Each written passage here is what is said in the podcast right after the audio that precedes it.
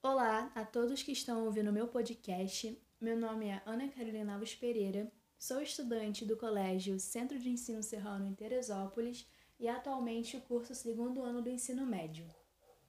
Hoje iremos tratar sobre o tema do filo Anelida. O filo Anelida compreende os animais anelídeos, do latim anelos, que significa pequeno anel. O corpo desses animais é cilíndrico, mole e metamerizado, dividido em segmentos. Por isso, essa alusão ao pequeno anel, já que são divididos em pequenos segmentos, remete à esfera que é o anel. Apresentam vida livre, podendo ser encontrados em ambientes terrestres úmidos, dulcícolas ou marinhos. Estão presentes majoritariamente no ambiente marinho, exemplo, as poliquetas. As poliquetas podem ser livres ou sésseis.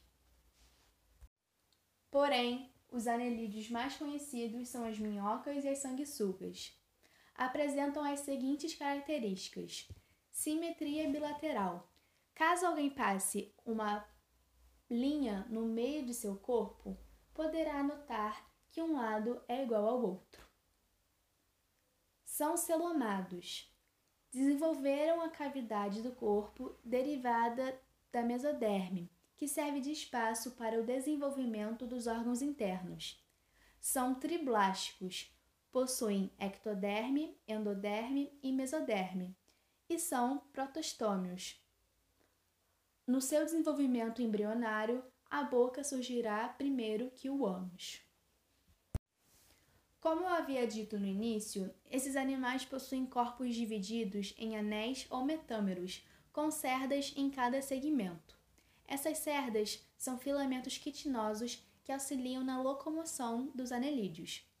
A quantidade de cerdas irá designar a classe de cada animal. São elas policaeta, oligocaeta e acaeta, ou também conhecida como irudínea. Classe policaeta. Os policaetos, do grego polis, que significa muito, e caeta, que significa cerda, possuem muitas cerdas.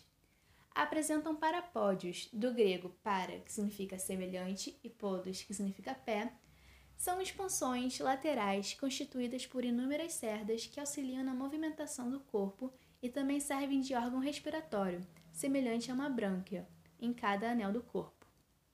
Os mais conhecidos representantes dos policaetas são as espécies Eunice viridis e Neiris virens.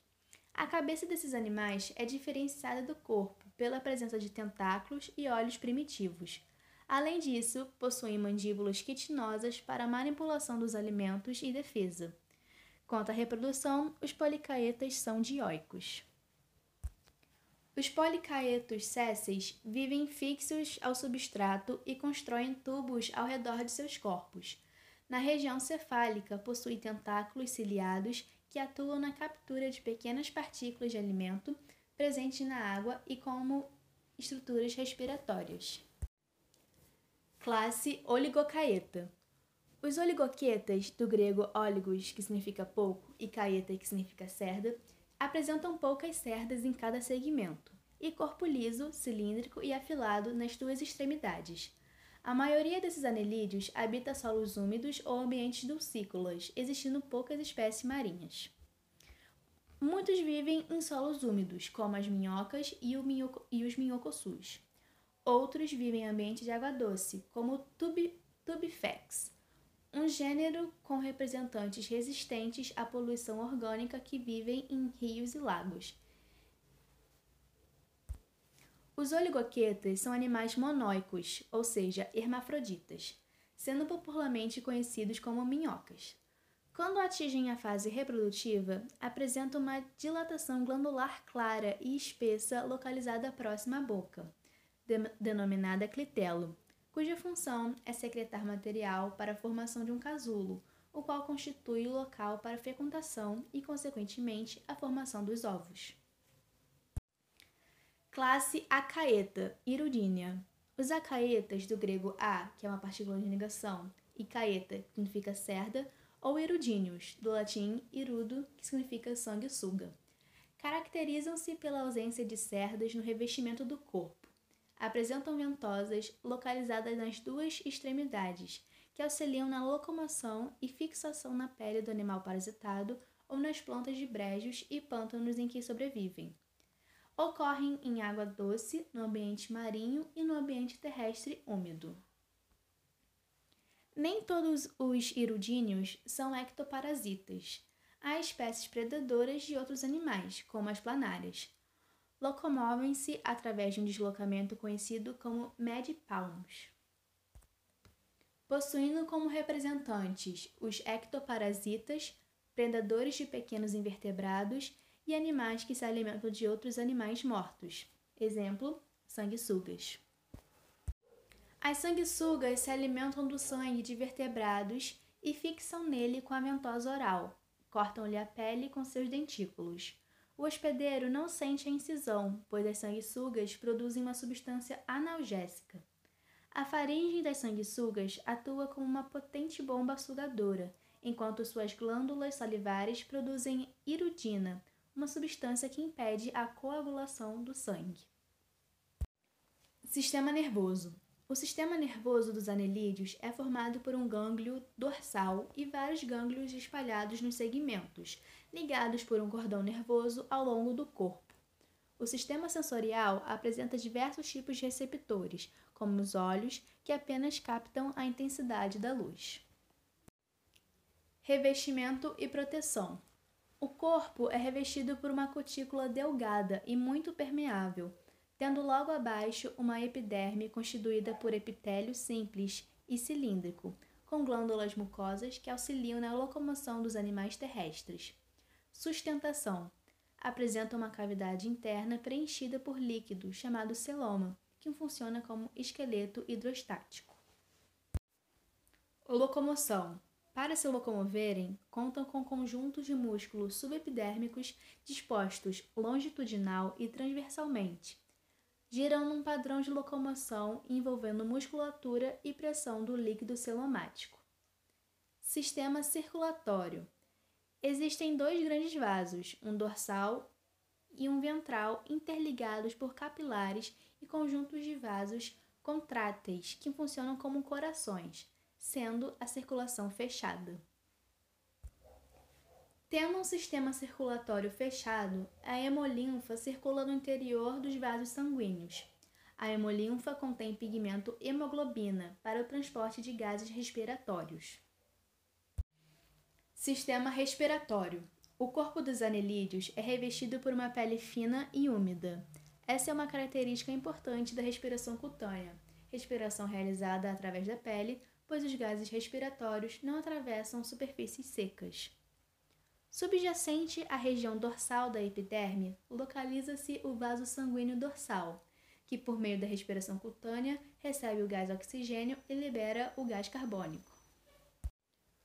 O sistema digestório desses animais é completo, iniciando na boca, seguindo por uma faringe musculosa e pelo esôfago até chegar ao intestino, finalizando no ânus. Nos oligoquetas e aquetas, Após o esôfago, encontra-se o papo, que armazena temporariamente os alimentos, e a moela, que os tritura. O intestino das minhocas apresenta um tiflossole, caracterizada por ser uma dobra longitudinal que proporciona um aumento da superfície de absorção do intestino. Já que a digestão ocorre toda nesse tubo, ela é considerada uma digestão extracelular. Sistema excretor. A excreção dos anelídeos é realizada por meio de um par de pequenos tubos ou nefrídeos, do grego nefros, rim, localizados em cada segmento do corpo. Os resíduos excretados são principalmente amônia e ureia. Sistema reprodutor. Os anelídeos podem ser monóicos, ou seja, um indivíduo pode possuir um sistema reprodutor masculino e também um sistema reprodutor feminino. Assim são as minhocas e as sanguessugas. E podem ser também dioicos, com os sistemas reprodutores separados para cada espécie. Assim são os poliquetas. Nas espécies monóicas ocorre a fecundação cruzada. Na reprodução das minhocas, dois indivíduos se encontram e trocam espermatozoides, que são introduzidos e armazenados em receptáculos seminais do sistema reprodutor feminino. Cerca de quatro dias depois, forma-se um casulo produ produzido pelo clitelo. O casulo desloca-se para a região anterior e recebe os óvulos, e em seguida os espermatozoides, ocorrendo então a fecundação.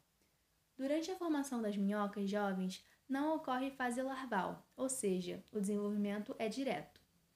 Os poliquetas apresentam fase larval, indicando um desenvolvimento indireto. Reprodução sexuada dos anelídeos. A maioria das espécies de poliquetas reproduz-se apenas sexuadamente, possuindo na generalidade sexos separados. O hermafroditismo é conhecido apenas em poucas espécies. As gônadas dos poliquetas são órgãos específicos, mas a sua localização e número varia nas diferentes espécies.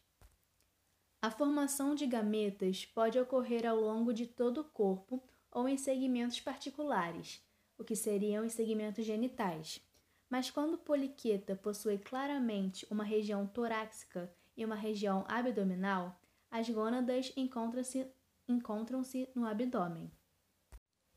Usualmente, os gametas são lançados no celoma, sofrem maturação no fluido celômico e são posteriormente lançados para o exterior de vários modos, via ductos específicos que se desenvolvem durante a fase de maturação sexual, via nefridióporos, via aberturas anais específicas ou via ruptura da parede do corpo, após a qual o adulto morre. Assim, na maioria das espécies de poliquetas, a fertilização é externa e seguida de um desenvolvimento onde estão presentes estágios larvares, ou seja, um desenvolvimento indireto. Porém, há muitas exceções.